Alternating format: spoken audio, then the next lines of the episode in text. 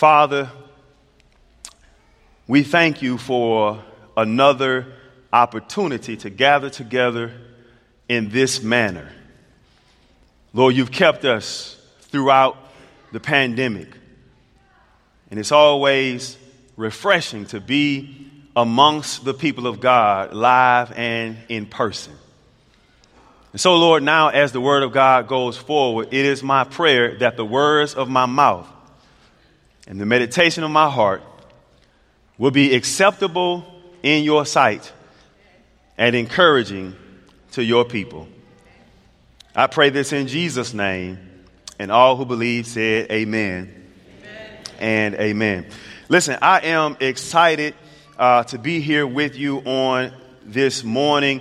Uh, I want to thank you. I praise God for uh, the whoever the team. I don't know anybody's name, but uh, those of you who blessed me this morning with the pancake and egg ministries. Um, I really appreciate it. I didn't eat breakfast before I left, so thank you. But I also want to thank. I want to thank say thank you to uh, uh, Pioneer. Listen, I've been here now for almost ten years.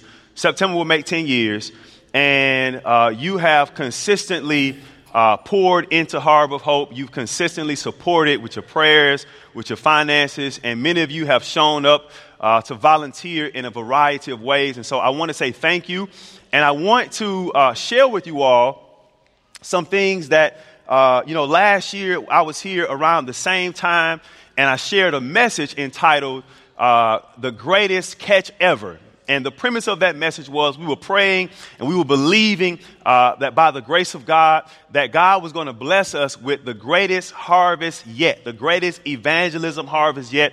And so I just want to share with you what your prayers and your contributions uh, blessed us to be able to do, whether it was packing uh, food at our food pantry and delivering over 500, 600 boxes of food to, to individuals who were in need, whether it was passing out these uh, 100 free pair of, of, of, of Nike shoes. Uh, to kids who were going back to school and needed some shoes. That was 100 families or the communities that we adopted, where we went out into those communities, we played games with the kids, uh, we fed them, we loved on them, and we preached the gospel to them, and people made decisions to follow Christ as a result. Or whether it was our uh, uh, uh life skills class, one, where we uh, teach kids how to garden and work with the soil and uh, learn about that. Whether it was the reading program, where we were able to teach about 20 kids consistently to help them as far as their reading levels are concerned, or whether it was the auto mechanics class where young people got a chance to learn how to change oil or how to change brakes or how to change a tire. All of these things ultimately led to 70 souls being, being baptized into the harbor of hope. Amen. Praise God. Yep, you can, you can clap, you can celebrate. So, so we had this wonderful 2021 uh, was, was a banner year for us. And I want you to know that we could not have done it without your prayers. We could not have done it without your donations. As a matter of fact, there's a line item on our budget that says PMC offerings uh, for Harbor of Hope.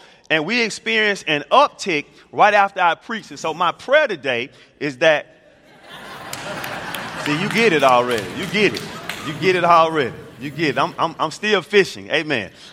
Listen, so so so I, I want you to know that we had a we had a great year, we had a wonderful year, uh, but I also want to say something to you about that year, and I want to say that it was hard.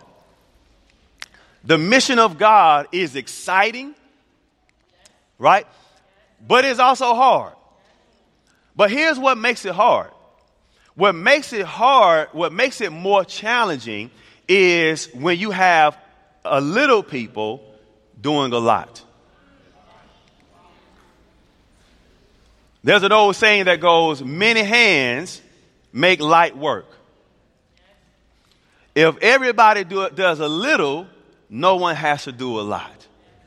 So we had a small, we had a small team that was, that was, you know, really like every single day, three months, we're going hard during the summertime, right? We're going hard. We're consistent. We're pushing it. And so it, it, it, it was hard. And so as I began to uh, uh, uh, think about today's message, uh, I began to, I said, you know, I need to let the people of God know I'm about to let you in on some top secret stuff. All right? This is classified today. All right? But we're going to unclassify it to the world, to those who are watching, and to, to those of you who are sitting here today. Here's, here, here, here's the classified information I'm about to tell you. I'm, what I'm about to tell you is, is what goes on in your pastor's mind 24 7. If you've ever thought to yourself, what is my pastor doing right about now? I'm returning these tithes. What is he doing? What is she doing right now? Right? I want to let you know, I want to let you in on the pastor, on the secret of what pastors are thinking about 24 7. Here it is. It's real simple.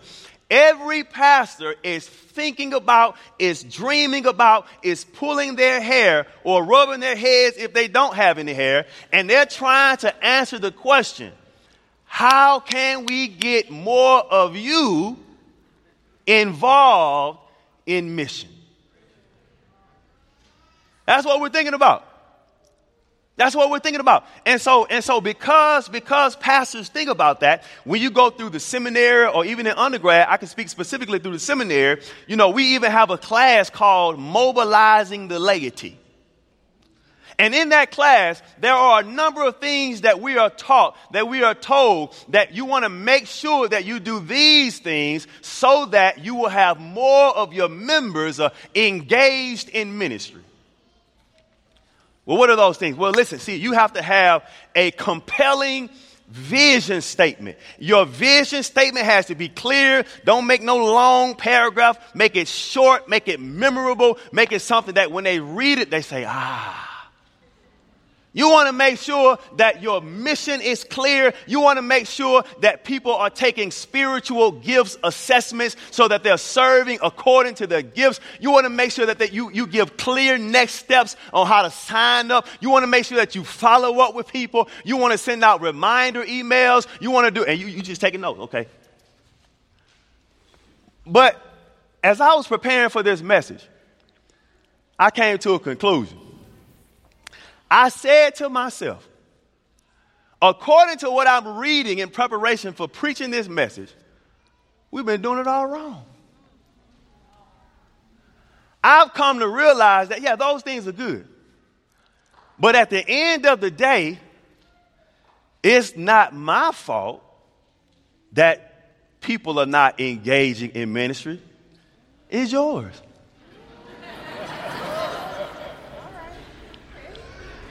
Because, because, hear, hear, me now, I have a responsibility, of course, to preach the gospel, to teach, to educate, to try. I have a responsibility. But guess what? Ultimately, it's on you. And, and, and, so what I've come to conclude, what I've come to conclude is based on my reading and my understanding of the scripture reading that was read today. And specifically, we're going to focus on Isaiah chapter 6 and verse 8. And Isaiah says, the Bible says, and I said, Isaiah speaking, here am I, send me.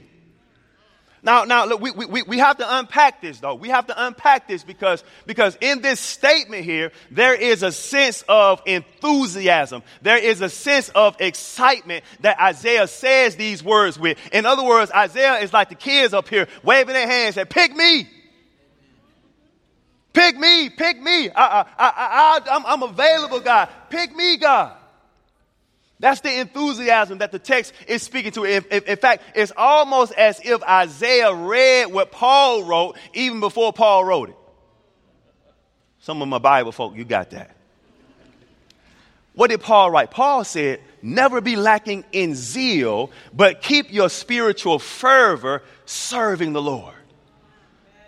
Paul is communicating this idea that the people of God are to always be excited, have fervor, be, be, be enthusiastic about doing the mission of God. This is what, this is what Isaiah is trying to communicate here. Now, understand something. This is what blows my mind. Isaiah says, Here am I, send me, without even knowing the assignment. You missed that. You missed that. You missed that. He didn't have, he didn't ask God, can you give me a, a job description of that God? What's the, what's the time commitment going to look like? Is this on Sabbath afternoons only? Is this just for a semester? How long are you? Can you send me an email to remind me of what time it is? Well, wait a minute. Let me see here. I have, okay, my favorite show come on. No, that, we're supposed to watch this because the, the, the, third episode releases on Friday. So I, I'm, I'm, I'm sorry, God, but I'm not available. Right? Isaiah doesn't even know what God wants him to do yet, but Isaiah says, Here I am. Send me. Now watch this. Watch this. Let's keep going. Let's keep going. Let's keep going. The word, the actual word in Hebrew, I did. I went to the seminary. I gotta, you got to use the seminary stuff every now and then, right?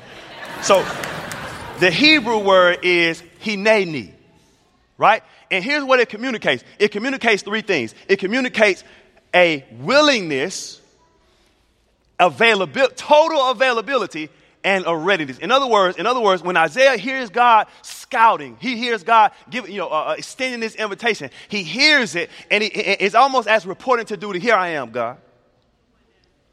I'm, a, I'm, I'm, I'm willing, I'm available, and I'm ready. How many of us can say that? When we hear God speaking to us, when we hear God giving us an assignment to do, in fact, the assignment hasn't even been given. It's just this readiness, this total abandonment of self to God for the mission of God. What would happen in the world if the church, of every believer, just in this place, what would happen to Berrien County? What would happen to Berrien Springs? What would happen to Michigan? What would happen in the world if this congregation alone had the attitude of Isaiah? And said, God, no matter what it is, here I am, God, send me.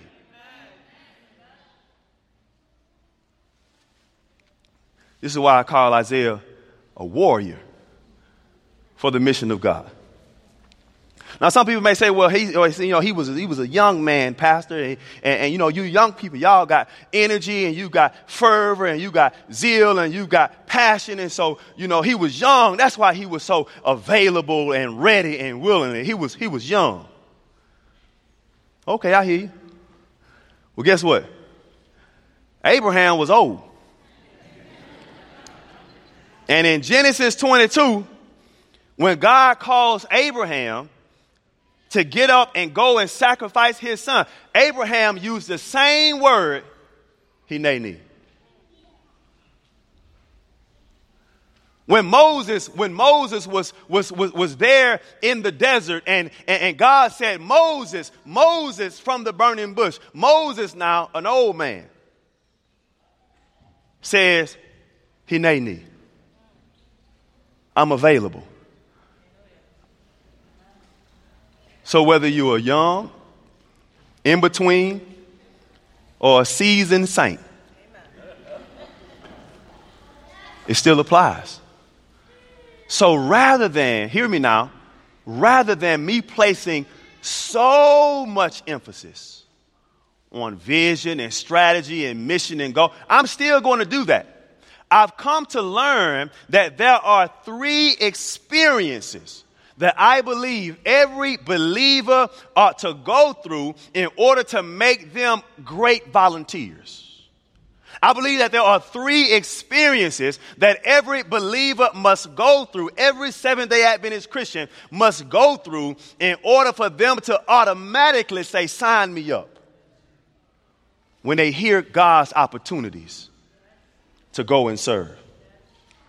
So, we're going to spend some time answering this question today. What experience must believers go through in order to become great volunteers who are warriors for the mission of God. And the first, the very first experience, I want to tell you this, it doesn't sound good. it doesn't sound good.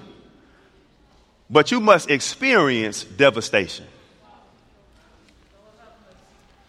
There's something, there's something that, that, that, that the great volunteers, all of the, when you look at the Bible, when you look at uh, church history, all of those who were committed, those who were sold out to the mission of God, at some point in their journey, they'd gone through some type of devastation.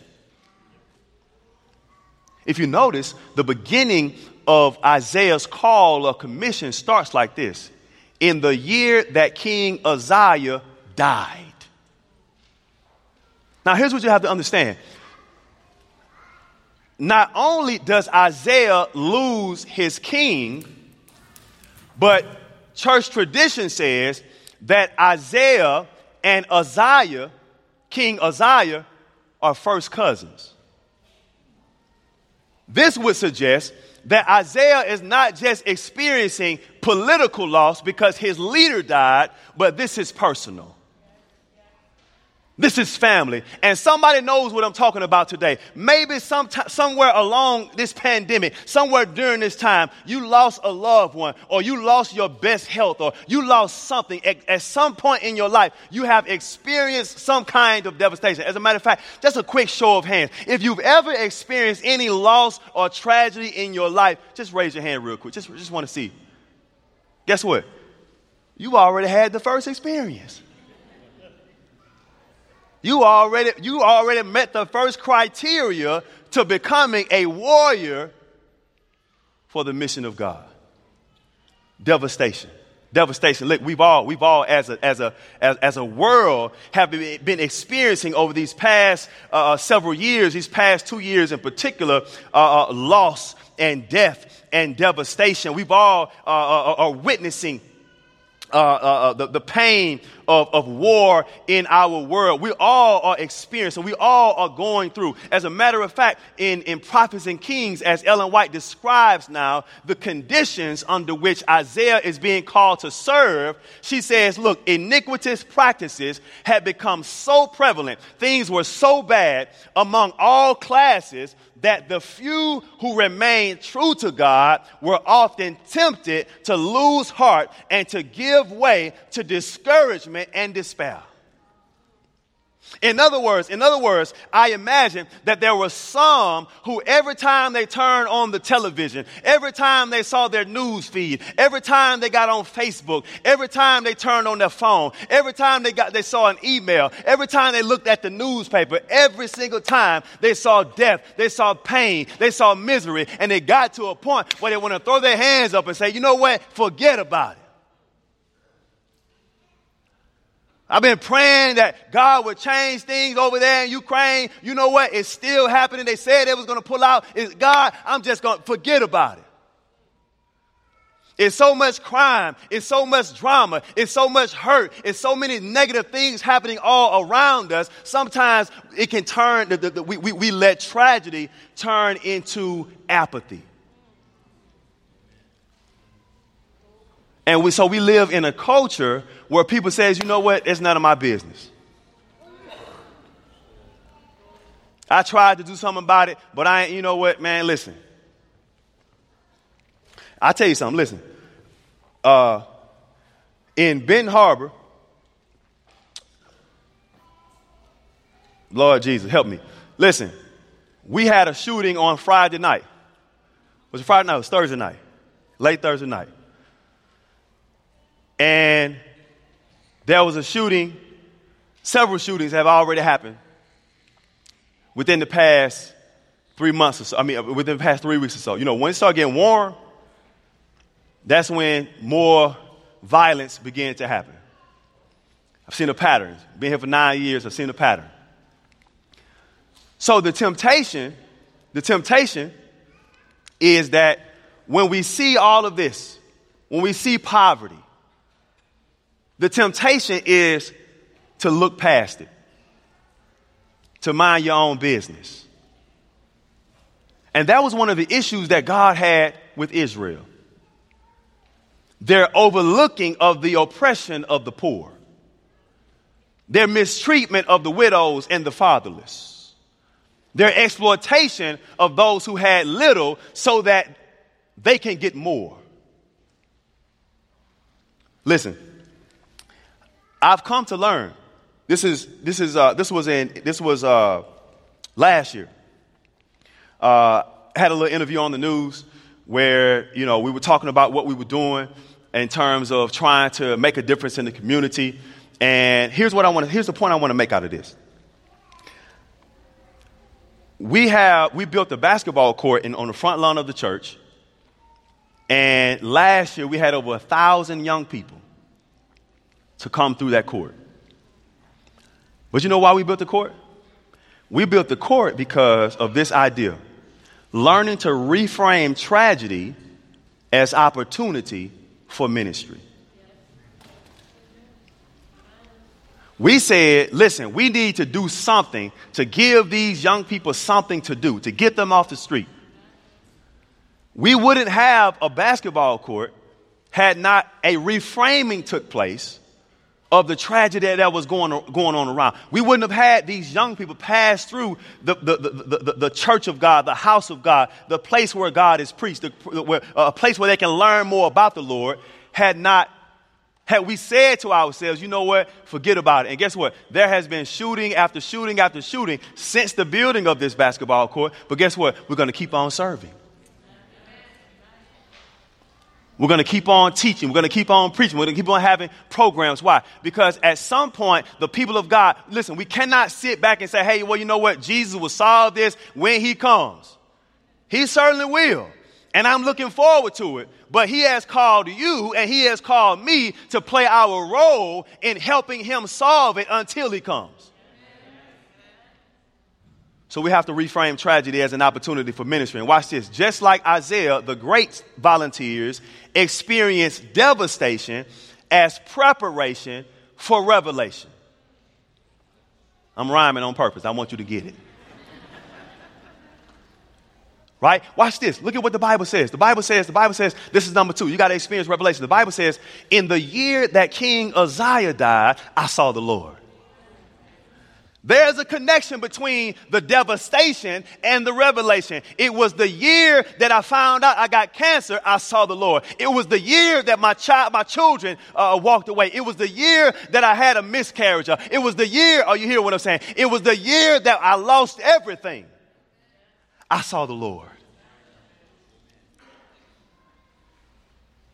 Listen, my brother, my brother, my brother who, who is responsible who is largely 99% responsible for me being a Bible believing Christian today. He is responsible for that because at 15 years old, he made a decision to give his heart to Jesus. And I was still out into the world doing all kinds of crazy things that I was doing. And my younger brother, the lifestyle that he lived, began to uh, uh speak sermons to me without him using words at all. And so I made a decision to give my heart to God. Praise God. But guess what? Unfortunately, my, my brother, when he was about 19, 20 years old, he wandered away from that path. And then in 2020, he got COVID. And guess what happened? He saw the Lord. He called me and told me all of the things that he had been doing and how he had wandered away and how COVID saved his life because COVID allowed him to see what was most important. Here he is on the bed now. He can't go anywhere. He can barely breathe. But, but, but, but what he can do is look up. What he can do is call on the Lord. I want to speak to somebody today to let you know that the devastation that you are experiencing right now or experienced last year or will experience at some point is only preparation for you to see God like you've never seen God before. There are some things that only devastation can teach you that comfort can. So Isaiah says, it was in the year that Uzziah died that I saw the Lord. Well, how did you see him, Isaiah? I saw the Lord high and exalted, seated on a throne, and the train of his robe filled the temple, he says. Above him were seraphim. Not only does, does God pull back the curtain and he get a chance to see God in a way that he'd never seen God before, but he sees angels now interacting with each other. He hears angels not just interacting or seeing them, but it says each with six wings. Uh, with two wings they covered their faces, with two they covered their feet, and with two they were flying, and they were called calling to one another, Holy, holy, holy is the Lord Almighty. The whole earth is full of His glory. I'm here to tell you today that Isaiah does not see the revelation of God until it was a death that took place, until some devastation happened in his life. I believe this contributed, major contribution, as to why Isaiah would say, Send me when he don't even know what the assignment is. Because of the revelation. Listen, listen. We all need a fresh revelation of God. We need one every day. And I would dare say, I would dare say that if you have not, hear me, if you have not experienced a revelation from God, then you want absolutely nothing to do with his mission. If you do, then your reasoning is probably off. Because real engagement in the mission of God has to go, ha, has to grow out of this revelation of seeing who God is. And here's what happens. When you see who God is, you also get a revelation of self. Let me help you. Look at Isaiah. Isaiah says, Woe to me. I cried. I am ru- man, I'm, it's over with for me. He throwing up his hands. I am ruined, for I am a man of unclean lips. In other words, he got a real sense of who he was as a human being. Now, it could be, understand, Isaiah is actually already serving before he gets this revelation. So you can be you can be actively engaged in serving, you can be volunteering, but it goes to a new level once you get this revelation from God that reveals his greatness as well as how terrible you really are. Then you begin to see that, oh man, I was volunteering because I like the affirmation that I get. I volunteer, I was volunteering because it just gave me something to do. Isaiah says, I'm ruined. He got a chance to see how prideful he was. He got a chance to see how filthy his mouth was. He got a chance to understand that, that, that, that, that, that deep down at my very core, I am absolutely in trouble without God. And then, here's the third thing. The third thing is you have to experience transformation. See, I praise God that Isaiah, God doesn't leave Isaiah on the ruin. But the next verse says, Then one of the seraphim flew to me with a live coal in his hand, which he had taken with tongs from the altar. With it, he touched my mouth and said, See, this has touched those unclean lips of yours. Your guilt is taken away and your sin atoned for. Oh, somebody ought to say amen. What happens here, what happens here, beloved, is, is, is Isaiah, Isaiah experiences the gospel. Isaiah recognizes how unclean he is, how messed up he is, how prideful he is, how much hatred he has in his heart, how racist he is, how prejudiced he is, how bigoted he is, how male chauvinistic he is. He realizes this because of this revelation from God, and Isaiah cries out, I'm ruined. And the good and, and the good news is that God sends this angel, God sends this messenger and says, Hey Isaiah, I praise God that you realize how messed up you are right now. But there's hope. There's some good news. Isaiah could not change his situation. He couldn't change it himself. There was something that had to happen on that was outside of him that happened for him and to him. And the angel came and touched him and said, you are, your, your, your guilt is taken away and your sin is atoned for. That's the gospel. That's what we read. That's what we. That's what we. That's what we. When, when we read, rather, when we read that that that that that uh, uh, that, that, Jesus uh, uh, uh before it, Romans five, Romans five. Let me let me read it. Let me read it. I want to. I want. I want to quote it as it is. I want to quote it as it is. Romans chapter five. One of my favorite. One of my favorite Bible verses here. Romans chapter five. while, while, we were, while we were yet sinners, while we were yet sinners, Christ died for the ungodly. He didn't wait for Isaiah to get it together. He's not waiting for you to get it together. He's not waiting for you to fix yourself. He's not waiting for you to get everything all straightened out before he come, b- before uh, he, he, he transforms your life. No, I love the scripture that tells us that when God sees Adam walking in the, in the, in the garden and Adam is hiding from him, God does not go, God does not ask Adam to come to him, but instead God goes to Adam. See, this is, this is, this is particularly uh, uh, uh, good news uh, for me, brothers and sisters. This is particularly good news for me because it has been it has been it has been my experience. Hallelujah somebody. It has been my experience see this is this is this is pastor Tara's bc some of y'all got it. Some of y'all gonna get it when you driving home See, see, see, see, this is when, this is when I was ruined. This is when my lips, hear me now, this is when my lips was unclean. My heart was unclean. My mind was unclean. My soul was tainted. I didn't have a, a clear purpose of God's plan for my life. I didn't know who God was, but I say, praise be to God for the devastation in my life, which was my house catching on fire and burning down and being homeless and having no place to live. But an Adventist family let me live with them. And that's why I learned about Jesus. Thanks be to God.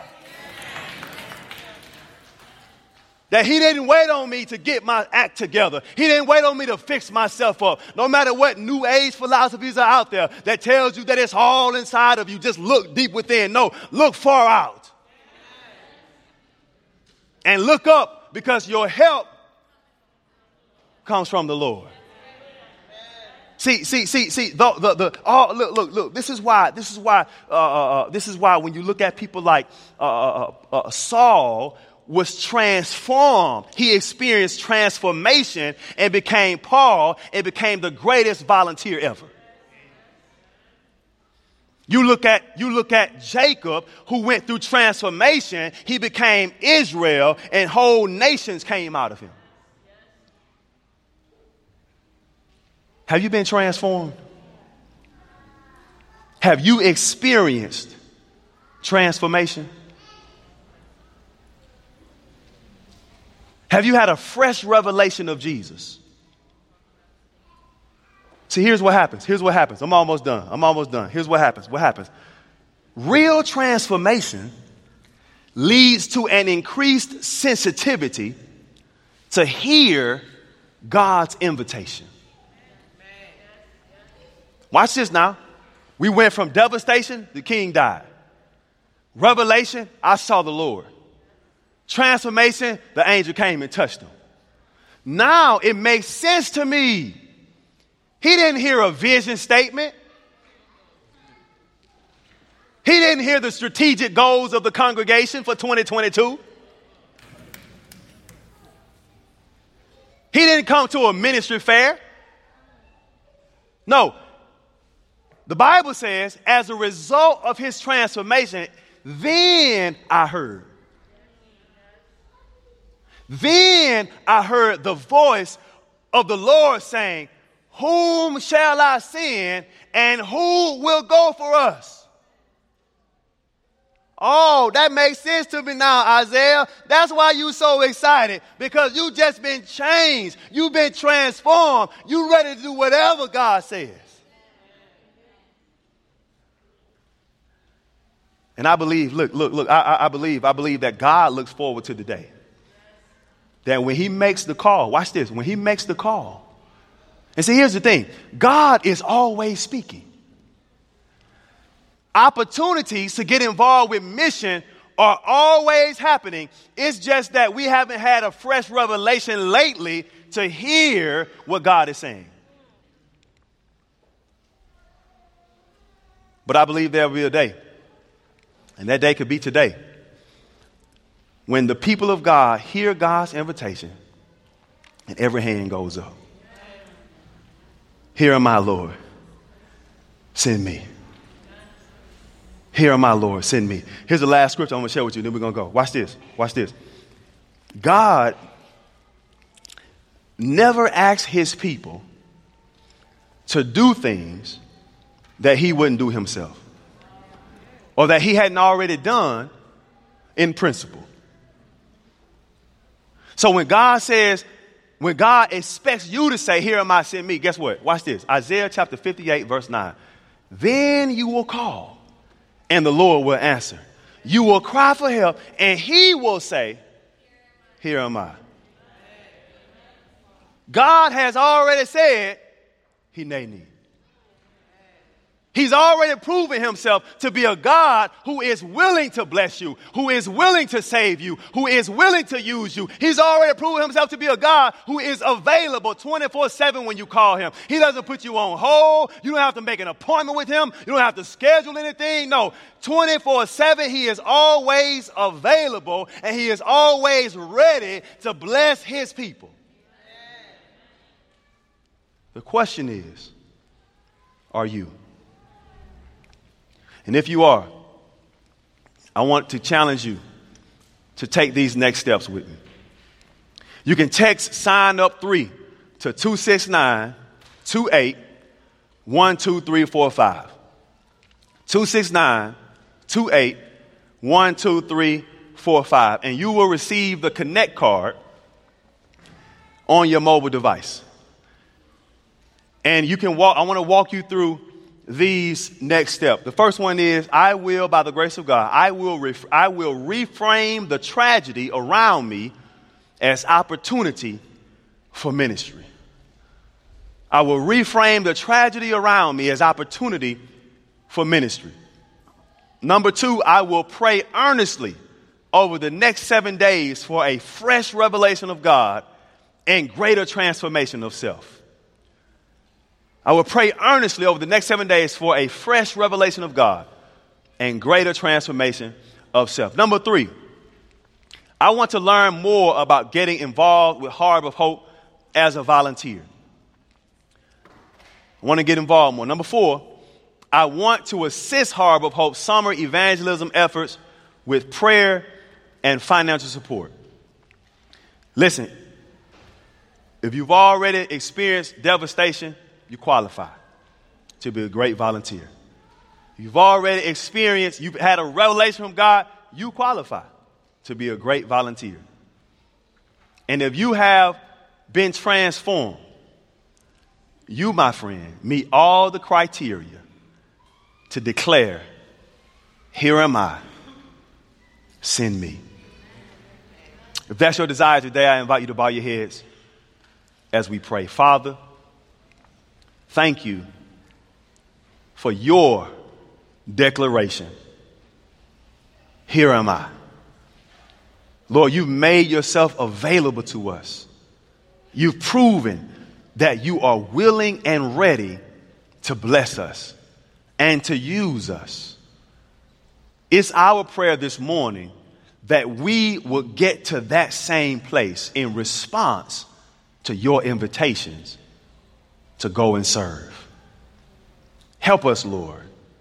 To that end, we pray. In Jesus' name. Let all the people of God who believe say amen, amen. and amen. God bless you.